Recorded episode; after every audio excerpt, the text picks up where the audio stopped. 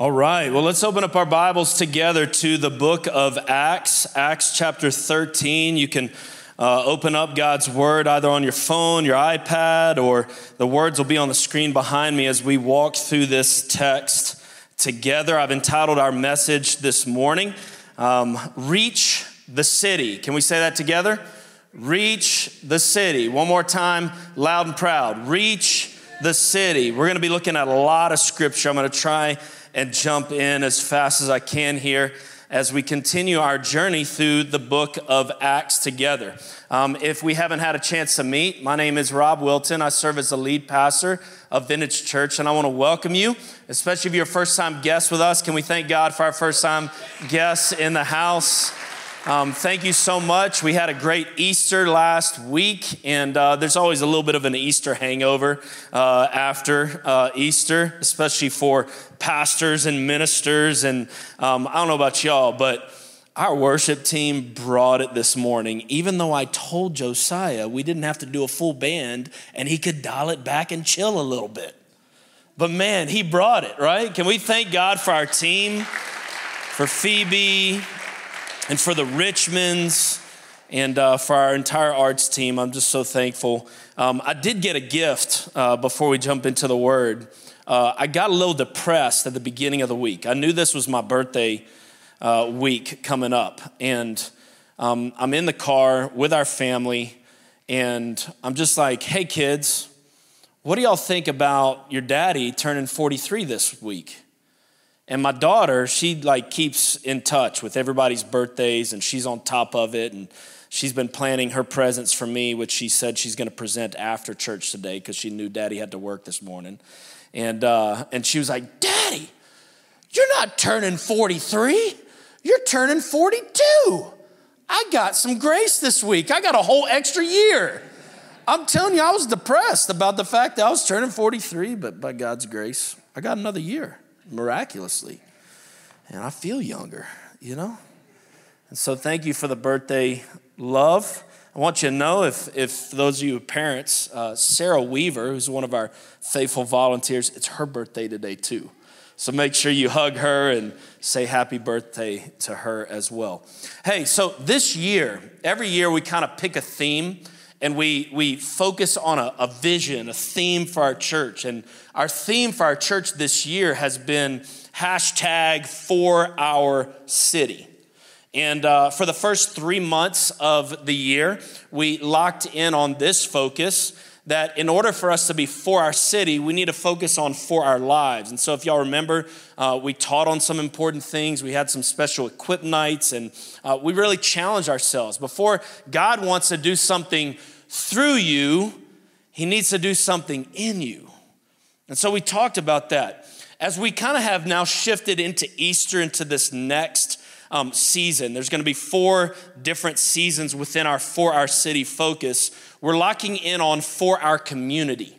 For our community. Last week, we relaunched our V groups. Let's give it up for our V groups.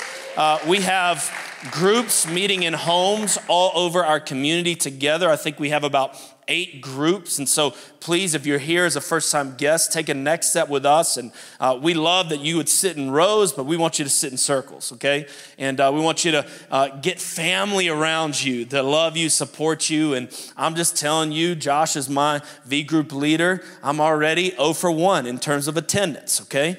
Uh, me and a bunch of pastors every Easter, the day right after Easter, this is our tradition. It's kind of like if you're a tax accountant in the room, after taxes, you have to plan a vacation. After Easter, I go fly fishing. And so I missed our first V group. And so uh, this is not about perfect attendance, it's about connecting with a leader. And I depend upon Josh to check in on me. Um, I hope I can check in on him, love him, and we can be friends together and journey through life together. You see what I'm saying? And so join one of our V groups, but um, as we started V groups, yes, we wanted to have circles where we would care for each other, but we also wanted to scatter our church and position our church not just to be in one location, but to be in multiple locations, or let me say this, multiple communities, so that we can shine the light of Christ in all the different ways that we would.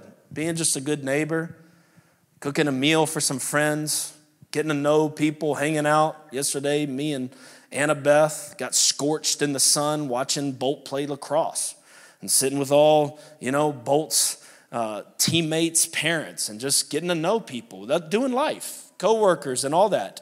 And so, our for our city push right now is locked in on for our community. At the end of our gathering, one of our many V groups is a group called Hope Recovery.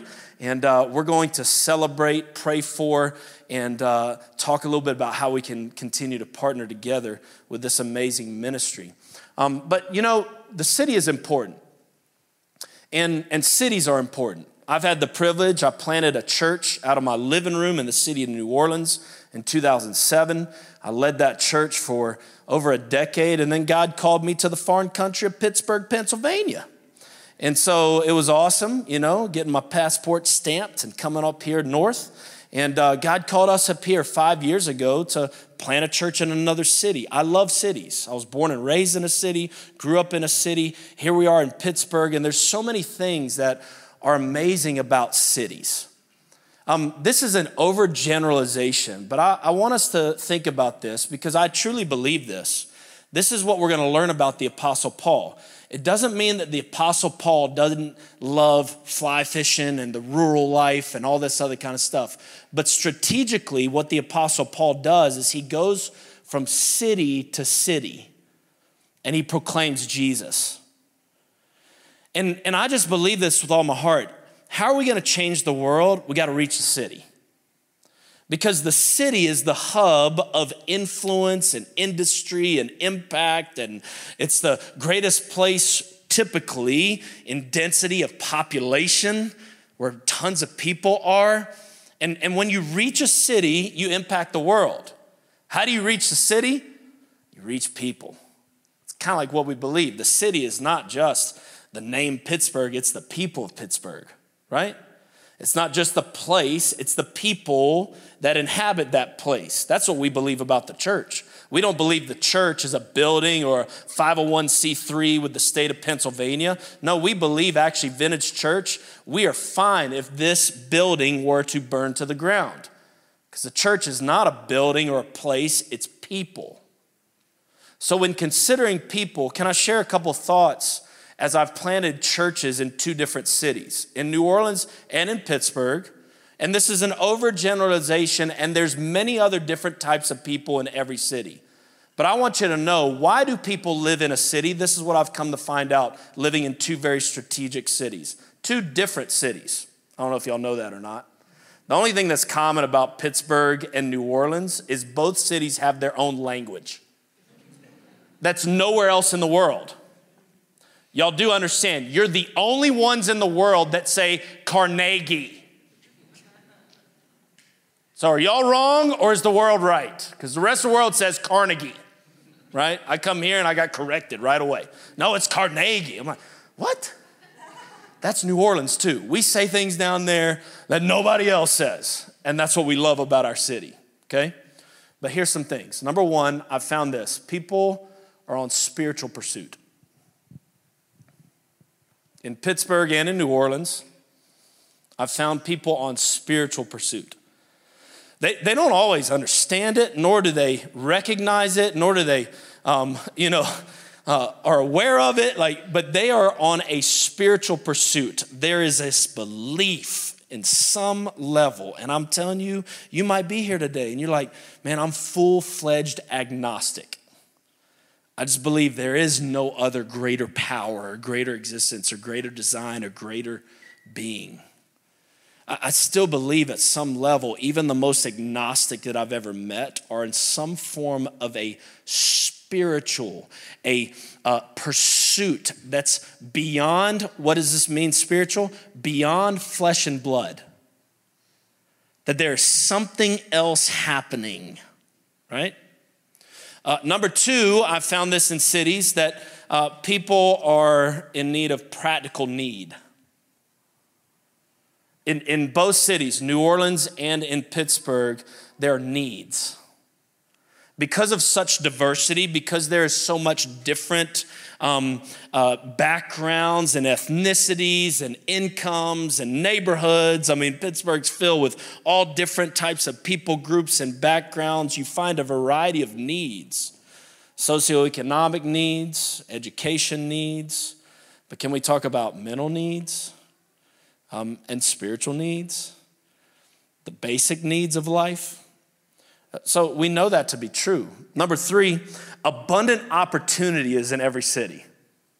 Abundant opportunity. I'm looking out across the room, and I know some of you guys, um, I'm just telling you, I'm still praying. I'm 42 years old. I'm still praying whether or not I want to be a pastor my whole life, right? You're on your third career, your fourth career. Things have worked out, things haven't worked out. You're pursuing different things. And one of the reasons why you're in a city is because there is more, there are abundant opportunities for you to ask God, I hope, if you're a follower of God, what are the gifts that you equip me with in my life and where do you want me to serve you?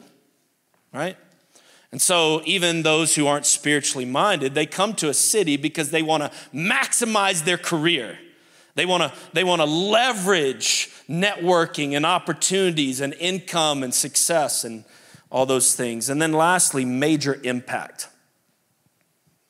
There's people wanting to make major impact. There's actually, if you don't really care about making an impact, I'm not, I'm overgeneralizing, please don't, but most of those people don't want to be around people and they want to live in the woods. Like just me and my tractor, right? I'm telling you, that's fantasy world for this pastor sometimes. I'm a weird introvert, okay? I know that sounds crazy, but if I don't have a microphone, I don't really like being in crowds unless I'm yelling at them. Okay? Like I, I kind of start breaking out, you know, and rashes and stuff when I'm stuck around people too much. I love getting on a stream, being around nobody. That the stream is my counselor. Okay? And, and so I understand that, but most people retreat or they get away because they actually have come to a place in life where they don't want to be an influencer. They, they don't want to be an impactor, right? And so people come. Hey, as Paul comes now on his second missionary journey, remember the context of what we read. Paul wrapped up one missionary journey in Acts. We've been going through this for quite some time, quite a few months, and then we took a break over Easter. Paul is on this missionary journey, and he originally, remember, wanted to go back and retrace the steps of his first missionary journey. But God appears to him and says, No, you're going to Macedonia. You're going to Europe. That's basically what he's saying, okay? You're going to Greece, you're going to Turkey, you're going to Europe. That's where you're headed. And Paul, right, his life is not his own. He wrote things like, For to me to live is Christ, to die is gain. He wrote things like, I have been crucified with Christ. It's no longer I who live, it's Christ who lives within me. I've told you, my simple job description as your pastor is this listen to Jesus, do what he says. I trust him way more than me. So, although I might have an opinion, and those of you who know me, I love whiteboarding things, and it's just amazing to me how many things I've whiteboarded and Jesus didn't listen to me. His ways are greater than our ways, right? So my job is to listen to him, do what he says. Paul is told by God, nope, you're not going this way, you're going this way. And so let's read in the text. In Acts chapter 16, verse 11 and 12, it says, So, I love that. Paul's just said, Okay, I'm yours, Lord. This wasn't part of my five step life plan. Which, can I just tell you, when I planted a church in the city of New Orleans in 2007, I had no idea. It was not part of my five step life plan. Oh, by the way, New Orleans to Pittsburgh. Yeah, that makes sense. Dreamed about it since I was a kid. No, God does what He does. And if y'all are honest, if you retrace the steps, God's probably done some of those things in your life too. Aren't those great God things? Even the relationship you have, you know, you were praying for it, you didn't expect it, and you have no idea why that girl would fall in love with someone as ugly as you. Right? God's grace. Thank you, Lord. God's grace. So, man, I'm never going to get done. I've read like one word. We have 40 verses, one word. All right, get going, Rob. So, setting sail for Troas, I'm about to show you this on a map. We made a direct voyage to Samothrace, and the following day to Neapolis, and from there to Philippi. Everybody say Philippi. Okay, have y'all heard of a book in the Bible, Philippians? All right, we're about to look at Paul's journey of planting a church in Philippi, of which he wrote a letter to the church at Philippians, right? I love it. And what does it say about Philippi? It's a leading city of the district of Macedonia and a Roman colony. He's off into Europe now. He's off into the hub of Roman world, Roman rule. And it says we remained in this city some days. We remained in this city some days. Just as a note, who's with Paul? Paul is most likely with Silas. He's most likely with Timothy and the author of Acts is Luke. Luke wrote the Gospel of Luke, and kind of a, a sequel to the Gospel of Luke is the book of Acts. So you always want to kind of pair those together. It's the same author. Luke most likely joins the journey here. Now, one interesting thing I read in a commentary this week about Luke Luke, most likely, okay, uh, Luke, who was, you know, a, a physician and uh, he was brilliant, he most likely did his school around Philippi. So he's familiar with this area, all right? But we find that. Look on the screen behind me. Here's a map. On this map, you'll see the second missionary journey, of which we're going to take a journey on together over the next uh, couple months together. And so over here to my right, um, you'll see Antioch. Remember, this is the sending church, and this is where Paul once again comes back from the first missionary journey, back home, reports all that God has done, and he says, I want to go back to where I was. God says, No, I'm giving you this Macedonian call. Okay? And so, if you can follow, I know it's hard to see, but you see Tarsus, Derbe, Iconium, Lystra, Antioch, and Pisidia. Uh, up towards Bithynia, right? The region of Asia. And then you'll start to see all the way the port city of Troas. That's what we just read. And they hop on a boat and they sail very quickly over to Neapolis. You see Neapolis there? And then Philippi, all right? And so basically, this is the journey that Paul makes. Now, one of the things that I'm telling you I'm gonna do in heaven, y'all wanna hear? In heaven, I'm gonna say, fill in some of the blanks. Because we've got like a whole lot of stuff. Y'all do understand they didn't hop in their private jets and fly to this. Like these were long journeys, a lot of walking, a lot of riding horses or donkeys or whatever, a lot of sailing, and it's not speedboat sailing, okay? This is like the slowest pontoon boat you've ever been on, right? And so they are making their way slowly, and y'all gotta believe, because have we learned anything about Paul? Everywhere Paul goes, he tells people about Jesus. How many y'all believe there were some people that met Jesus on that journey? So I'm just telling you where you'll find Pastor Rob. I'm gonna be in heaven on a stream fly fishing with Luke or Silas or Timothy, and they're gonna be filling in some blanks for me. Tell me about some stories. Tell me about some campfire moments. Did the Apostle Paul have gas around the campfire? These were people. You're like, oh, that's so unholy, Rob. So disrespectful. These were people. They had gas like you and me. That pastor said gas in church. I don't know if I should be at this church. All right, so we see behind, there's a whole journey. We're going to get into more. Um, there's so much significance. I want to talk about very quickly how to reach the city. Because we're going to see Paul enter into a beautiful city, a city filled with people who are on spiritual pursuit, a city filled with people who have practical need, a city filled with people who are searching for abundant opportunities, a city filled with people who want to make a major impact. When I look around the room, I see those same people. When I go to my son's lacrosse game, I see those same people. When I go and watch the Pens not make the playoffs this year, sadly, I see those same people. I wonder how we should approach these things. Now, in the book of Acts, if I can just share my personal preference, some pastors preach Acts and they're like, robotically, this is what we should do when we enter the city. This is a five step formula, and ding, ding, ding, if we follow these five steps, we'll get revival. I don't believe that's what the book of Acts is about. The book of Acts is not a prescriptive book, it's descriptive. So we're not going to look at Paul's stuff here and say, oh, well, we better do it exactly the way they did it or we ain't going to have success. No, they're led by someone. He's a big part of this world, he's a big part of the church. His name is the Holy Spirit. And the Holy Spirit is ultimately exponentially creative. And the way in which the Holy Spirit works in and through us, when we accept Jesus Christ as Lord and Savior, the Holy Spirit empowers us. How many of y'all have been believers? You don't have to raise your hand. And somehow God's equipped you to do something that you had no ability to do. That's the Holy Spirit.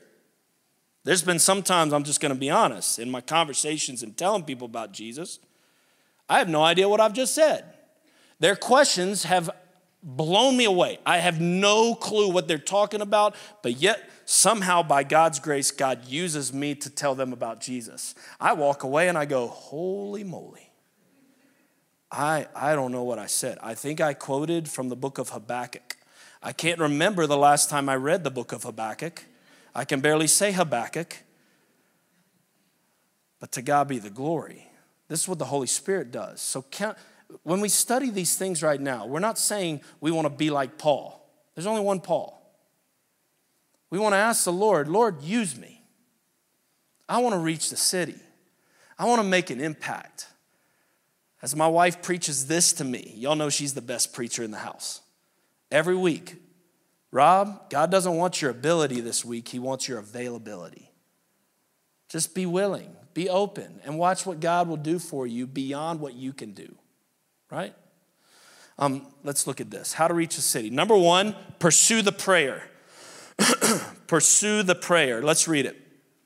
And I'm going to do a lot of narration here and, and just walking through the story. And uh, I promise you, I'll be done before 3 p.m.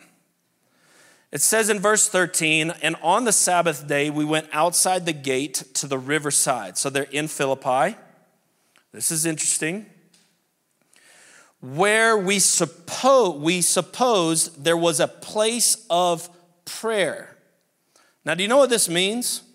In Philippi, in order for there to be a synagogue, there had to be 10 men, Jewish men, followers, rabbis, whatever, that followed God in order for there to be an established synagogue. Philippi didn't have one. And so, Paul's approach on his first missionary journey, what did he do? He went and preached in the synagogues. There's no synagogue in Philippi, right? And so, he's still, though, as he's coming into the city, I wonder what God's already doing here. Because I want you to know something. Here, here's the truth. Y'all heard this? Holy, holy, holy.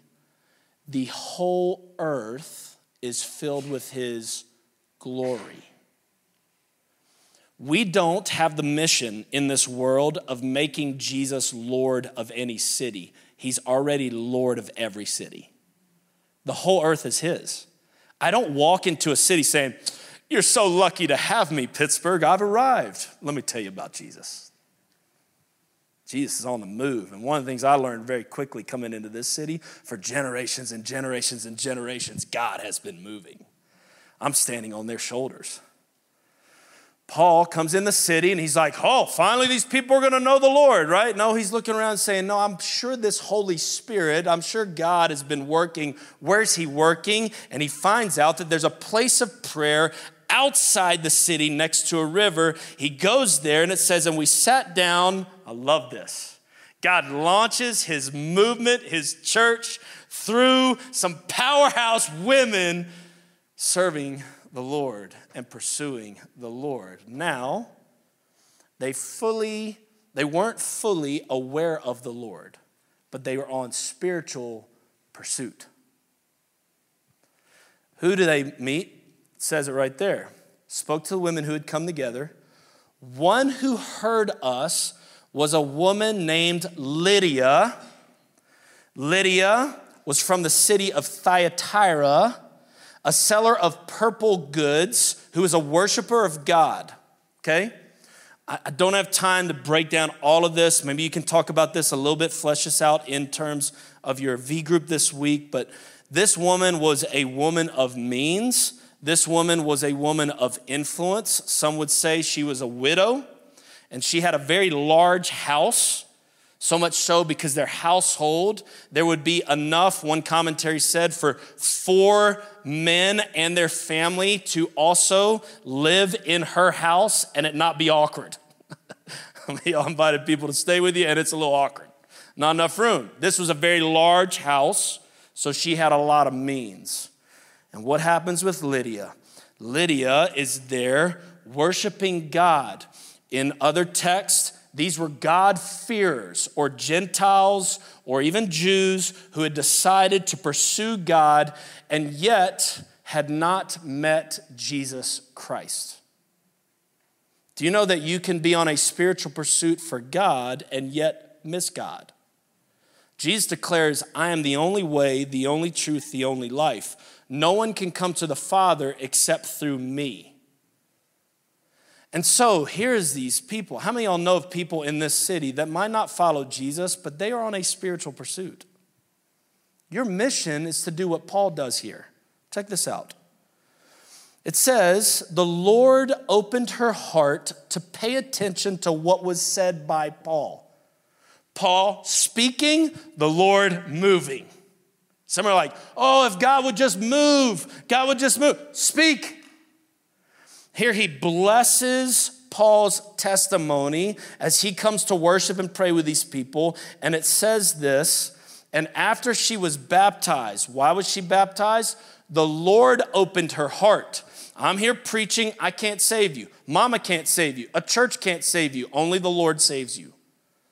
The way in which we're saved is we're saved by grace through faith in Christ alone. The Lord triggers our heart. Remember the resurrection story last week? Their hearts were burning.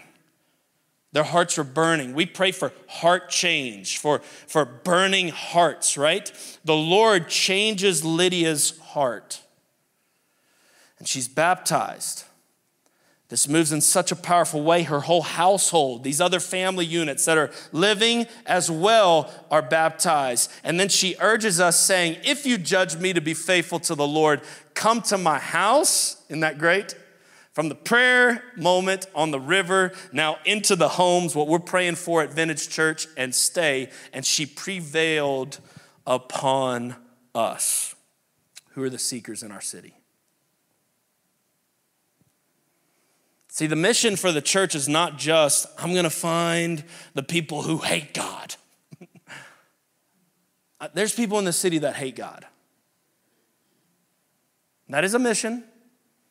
But I'm telling you, God's already been working in a lot of people's lives. And your mission is to just simply, hey, you know this spiritual pursuit you're on? Can I tell you about what happened to me? I want to tell you about how Jesus changed my life, and I know He can do the same for you. All right, number two. Number two, serve the sufferer. Serve the sufferer verse 16 through verse 18. This is a very unique story, but let's break it down. As we were going to the place of prayer, where's the place of prayer? Outside the city. So Paul's had this moment with Lydia. They've probably enjoyed a meal. They've stayed the night. They've gotten to know, who knows, they're getting into the text. Paul's telling them all that God's doing around the world. And now, this is why it's important. Keep coming. Keep the consistency of being a part of a faith family, even when you don't feel like it. Believe it or not, I know that some of you are to, you know, want to leave now, but I don't always feel like being here either. I love being at home with my coffee. I want to position myself and put myself in a position where I experience God's work. And I just think there's something powerful about us coming together. And, and so here they're going to the place of prayer. They're not like, oh, Lydia got saved in her household. We're good. No, they're still leaning in, still going after God, still on mission. What happens? We were met by a slave girl who had a spirit of divination and brought her owners much gain by fortune telling. I promise you, you get on mission for Jesus, watch how the enemy's going to start trying to distract you from that mission. And this is a very unique attack. A poor slave girl who probably for most of her life has lived through hell,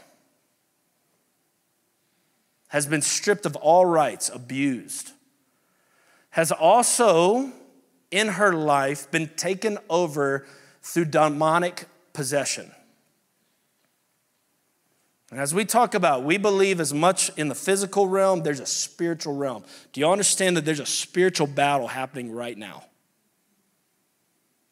Moms and dads, that's why I pray over my kids every night. I pray for a covering by the blood of Jesus. When this kid was one, and we planted our church years ago in our house, we had a demonic being in our basement room when he was one, and Bolt was screaming at the top of his lungs, being tormented by this demonic being that was in my house. I didn't study in seminary how to get rid of demons.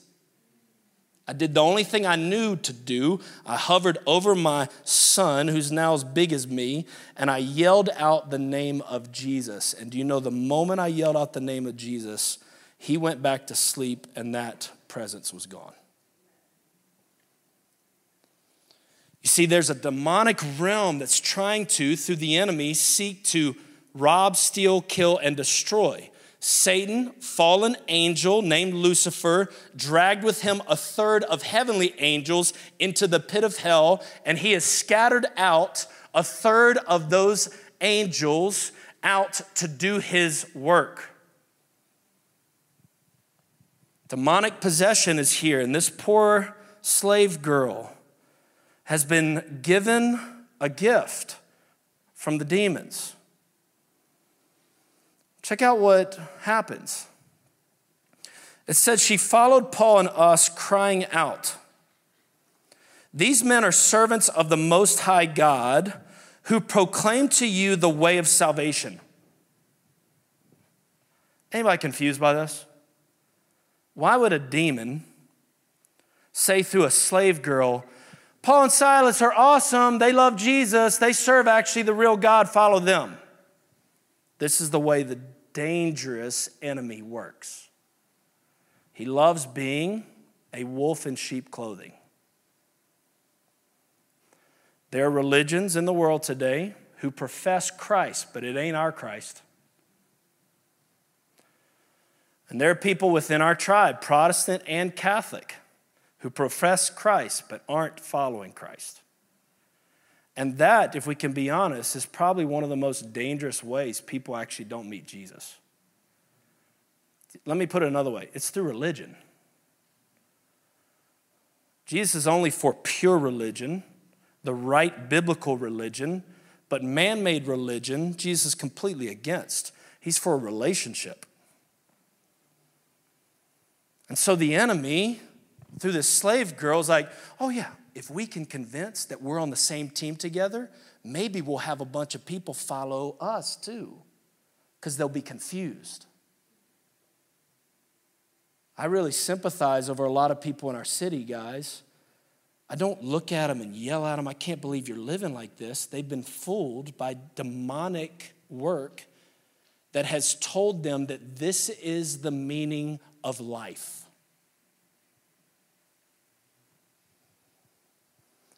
So, what do Paul and Silas have to do?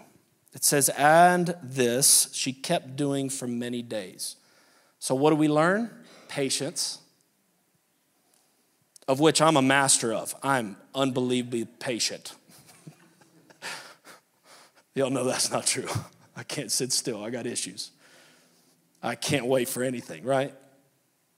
But God always has great purpose. Any waiting season from the Lord is never a wasteful season.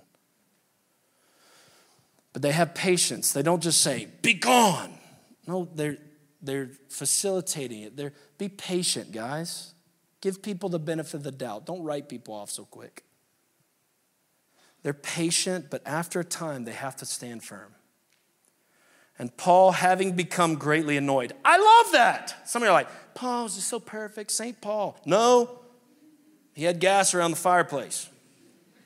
Paul, having become greatly annoyed, turned and said to the Spirit, I command you in the name of Jesus Christ to come out of her. And it came out that very hour. Now, what do I love about that? Paul doesn't say, Be gone, Satan. Don't ever say, Be gone, Satan. Satan will whoop you.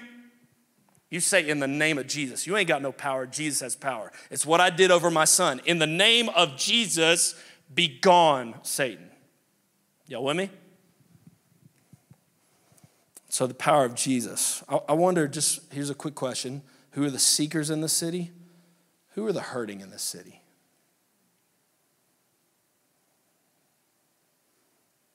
Oh God, give us spiritual eyes to serve those who are hurting. All right, number three, I'm going to go really fast with this story. Love the laborer. Anybody working a job right now? We're all in the city, we're all working, so tired, man. The man's holding us down. If you are the man, which I guess that's me here, sorry, Josiah, for holding you down. But the man, right? We got to work, we all have jobs. I wonder what Paul does with the normal worker. It says, But when her owners saw that their hope was of gain was gone, who are the owners caring about? Themselves. There's a lot of people abusing a lot of people in this world, and that's found in the city. In my own township right now, some dudes are being called out. It says they seized Paul and Silas and they dragged them into the marketplace before the rulers. Can I just state this real quick? If we saw revival happen in the city of Pittsburgh, so much so, I'm gonna be careful here because I'm not a Steelers fan, I'm a Saints fan. But just if a move of God happened so powerfully that the churches were more filled on Sunday than whatever that dumb new name of the stadium is, Heinz Field. How many y'all want to think the church will come under a little scrutiny? But that's what would happen. Think the Rooneys would be so happy?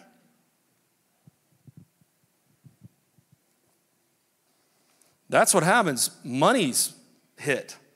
So now they're throwing Paul and Silas in jail. And they don't just throw them in jail. Check this out. They brought them to the magistrates. They said, These men are Jews. They're disturbing our city, not knowing that Paul was a Roman citizen. They advocate customs and they're not lawful for us to, as Romans, to accept or practice. So the crowd now joins in in attacking them. Man, I'm telling you, like, who's ready to reach a city?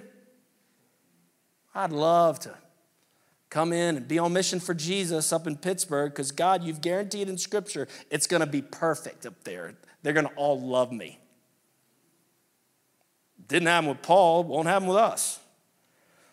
Crowd joined attacking. Magistrates tore their garments in disgust off of them, gave orders to beat them with rods. And so they did. When they had inflicted many blows upon them, they threw them into prison, ordering the jailer to keep them safely. Having received this order, he put them into the inner prison and fastened their feet, this worker, this jailer, in the stocks and in this moment where they found themselves at one point worshiping King Jesus by a river, fly fishing, they're now wounded and beat up and in jail, chained in the dungeon of the jail. In verse 25, it says, About midnight, Paul and Silas were praying and singing hymns to God. And I love this. And the prisoners were listening to them. Guys, they weren't showing off, they were tapping in. I've already told you, I'm a sissy. I get beat up. You hear this week, Pastor Rob ticked off some people with what he said. They dragged him beat him, and he's in a jail. Like, I'm calling you, Kevin. that little moment up there that brought me to tears, I'm in tears, I'm in jail. I'm like, Kevin, help! Get me out of here, please. But man, this speaks to me because I've had some hits. I've had some low moments, and in my low moments, I hate to say it, when I'm at a stream or whether I'm on a front row with you, I sing. Things like, God sent his son. They called him Jesus. He came to love, heal, and forgive. He lived and died to buy my pardon. An empty grave is there to prove my Savior lives. Because He lives, I can face tomorrow. Because He lives, all fear is gone. Because I know, oh, oh, He holds the future, and life is worth the living just because He lives.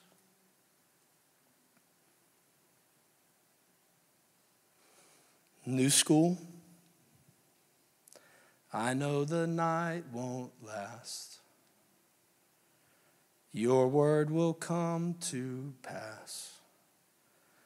My heart will sing your praise again.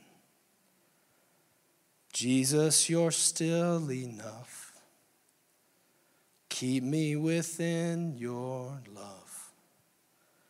My heart will sing your praise again. Your promise still stands. Great is your faithfulness, faithfulness. I'm still in your hands. This is my confidence. You've never failed me yet. I've seen you move. You've moved the mountains. And I believe, y'all have ever had one of those moments? I've seen you do it again. Can you picture Paul? They're not showing off, they're tapping in.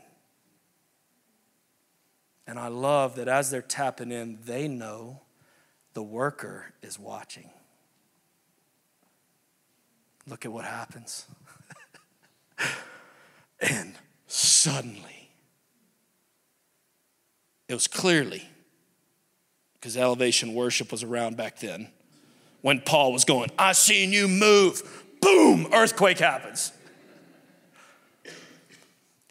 And suddenly there was a great earthquake that the foundations of the prison were shaken. Immediately, all the doors were opened, everyone's bonds were unfastened. When the jailer woke, though, and saw that the prison doors were open, he drew his sword and was about to kill himself because it was his responsibility to keep them in the jail. He supposed that the prisoners had escaped, and let's just a side note this is a side note to show you how pathetic Pastor Rob is. Earthquake, fastened off, door open, peace. I'm out. Gone. You ask him, I am terrible when I'm injured or sick. I am the worst patient.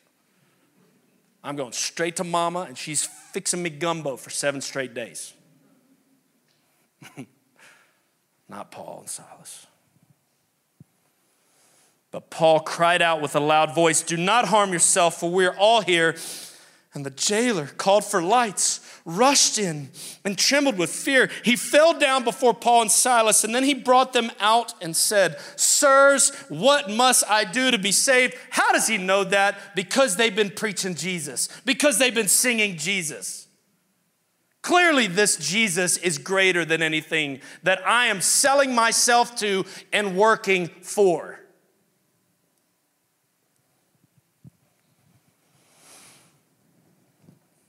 They said, Believe in the Lord Jesus, you'll be saved, you and your household. And they spoke the word of the Lord to him and to all who were in the house. And he took them the same hour of the night, washed their wounds. He was the one causing wounds. Now he's washing them. The transformation power of Jesus. Any of y'all, through the power of Jesus, seen an enemy become a friend? Beautiful washing the wounds, baptized once, movement not just for the jailer, now his whole family's getting saved. Yes, we got our second B group in, in uh, Philippi says, Then he brought them up to his house, set food before them, and he rejoiced along with his entire household that he had believed in God. And so I'm just telling you this who are the workers in the city? And can I confess to you, my heart doesn't break enough for the workers in the city. Too many times I'm robotically, I gotta do this, I gotta do this, I gotta do this, I gotta do this. Doors are open, out the door, and I miss those who are asking, What must I do? To be saved.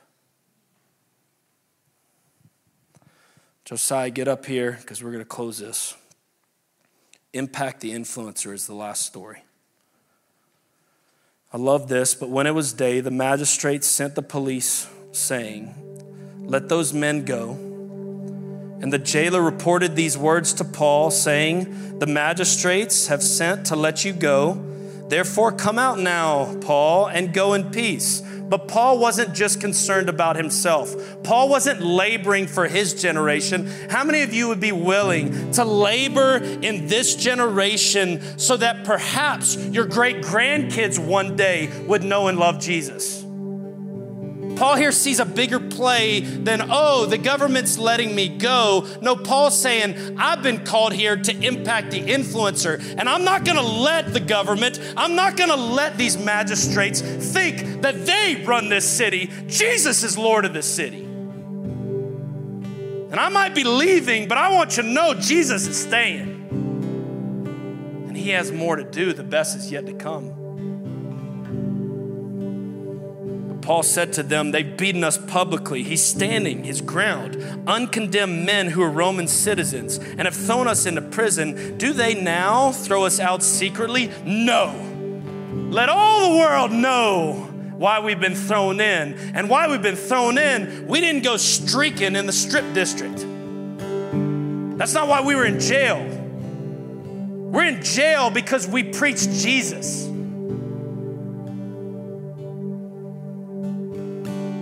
It's against your emperor because he's the great emperor. So it says the police reported these words to the magistrates. See that power?